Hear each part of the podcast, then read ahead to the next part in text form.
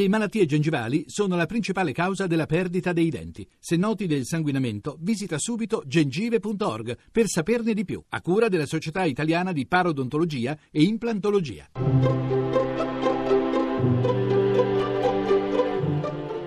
Il pensiero del giorno. In studio Chiara Giaccardi, docente di sociologia e antropologia dei media all'Università Cattolica di Milano.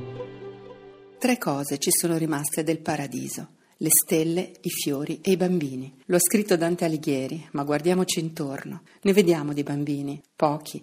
Ne sentiamo tanto parlare, ma da adulti troppe volte distratti, non curanti, persino carnefici. Lo ha urlato con sdegno padre Turoldo. Dio, perfino i bambini, sempre e dovunque i bambini, sacrileghe vittime dei nostri orgogli di adulti. Se il senso morale di una società si misura su ciò che fa per i suoi bambini, come ha scritto Bonhoeffer, il nostro è davvero flebile. Eppure guardarli, ascoltarli davvero, ci farebbe così bene. I bambini sono degli enigmi luminosi, scrive Daniel Pennac, perché scompigliano il nostro ordine, spettinano le nostre rigidità, ci trafiggono con domande che ci lasciano muti. Per loro tutto è nuovo. Persino il malinconico Leopardi nota: i fanciulli trovano tutto nel nulla, gli uomini il nulla nel tutto. Cosa lasciamo ai bambini? Quale compito affidiamo loro? Così Alda Merini. Bambino, se trovi l'aquilone della tua fantasia, legalo con l'intelligenza del cuore. Fa delle tue mani due bianche colombe che portino la pace ovunque. Livia Candiani ha prestato la sua penna alle voci di bimbi figli di migranti che raccontano il nostro mondo con il loro sguardo.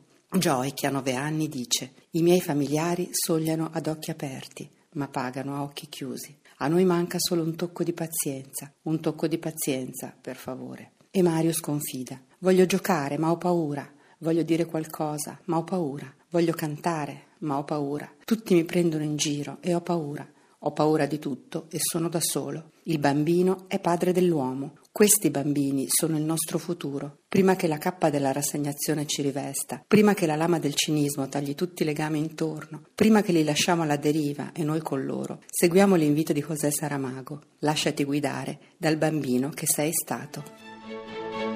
La trasmissione si può riascoltare e scaricare in podcast dal sito pensierodelgiorno.rai.it.